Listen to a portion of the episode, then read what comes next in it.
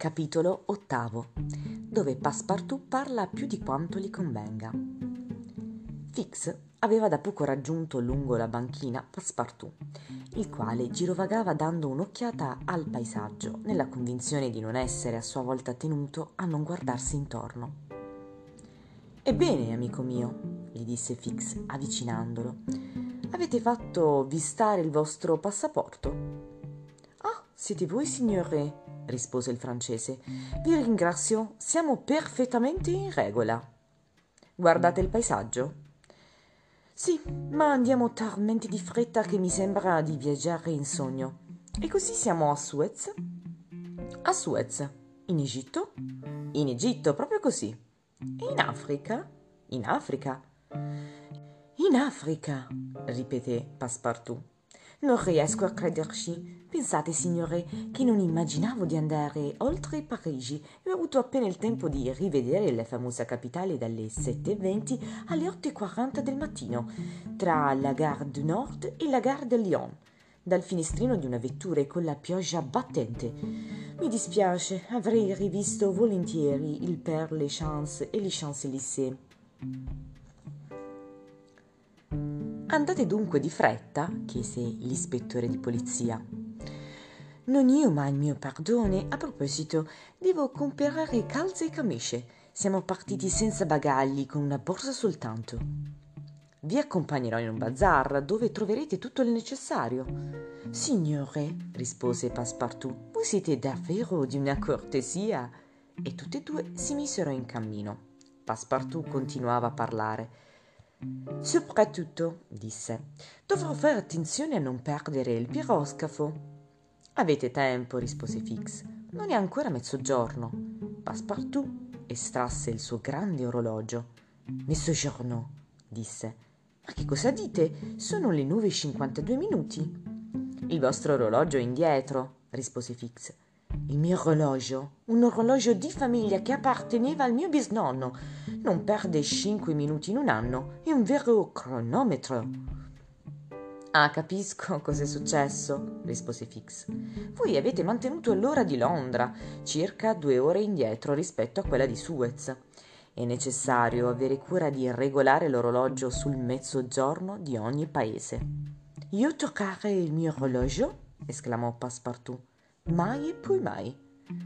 «Ma in quel caso non sarà più regolato sul sole». «Beh, tanto peggio per il sole, signore. Sarà lui ad avere torto». E così dicendo, il bravo ragazzo rimise l'orologio nel taschino con un gesto superbo.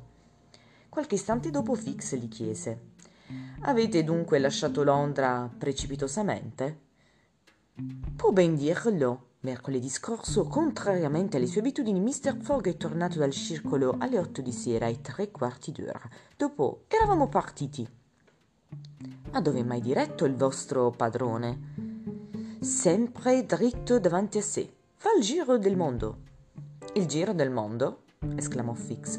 «Oui, in ottanta giorni. Una scommessa mi ha raccontato, ma detto tra noi non ci credo, non avrebbe senso.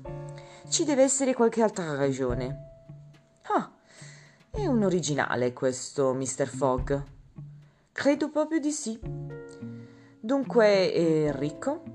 «Evidentemente, dal momento che ha con sé una discreta somma e in banconote nuove. E non risparmia denaro strada facendo. Pensate, ha promesso una somma magnifica al macchinista del Mongolia se arriveremo a Bombay con un considerevole anticipo». «E voi lo conoscete da tempo, il vostro padrone?» «Io», rispose Passepartout, «sono entrato in servizio il giorno stesso della partenza».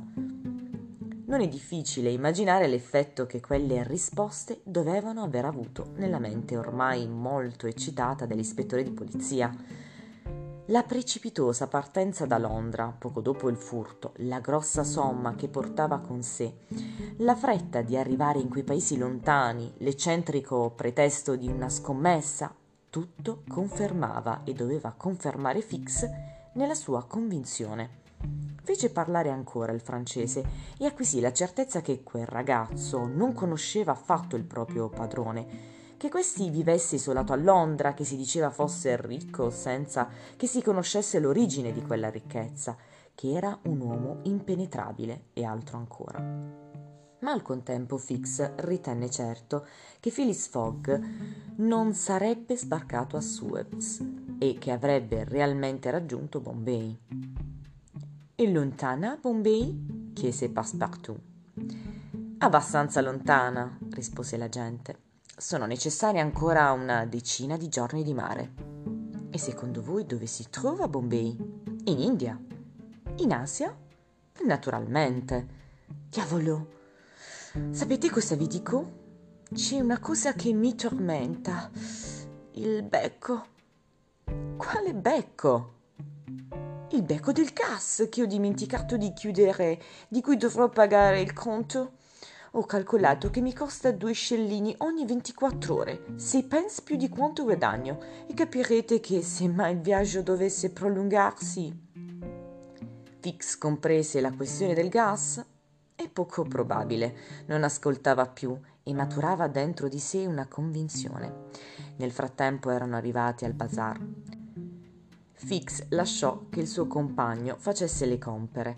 Gli raccomandò di rientrare prima della partenza del Mongolia e tornò in gran fretta nell'ufficio dell'agente consolare.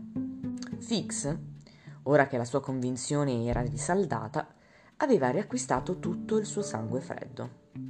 «Signore», disse al console, «non ho più alcun dubbio. È lui il nostro uomo. Finge di essere un eccentrico intenzionato a fare il giro del mondo in ottanta giorni.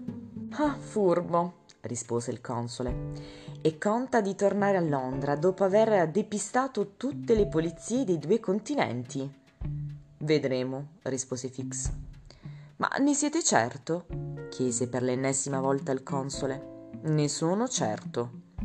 «E allora perché questo ladro ha voluto che il visto sul passaporto testimoniasse il suo passaggio da Suez?» «Perché?» «Non saprei, signor console», rispose il detective. «Ma ascoltate quello che ho da dirvi». E in poche parole riferì i punti salienti della sua conversazione con il domestico del suddetto Fogg. «In effetti», disse il console, «tutte le indicazioni sono contro quest'uomo. Che cosa avete intenzione di fare?»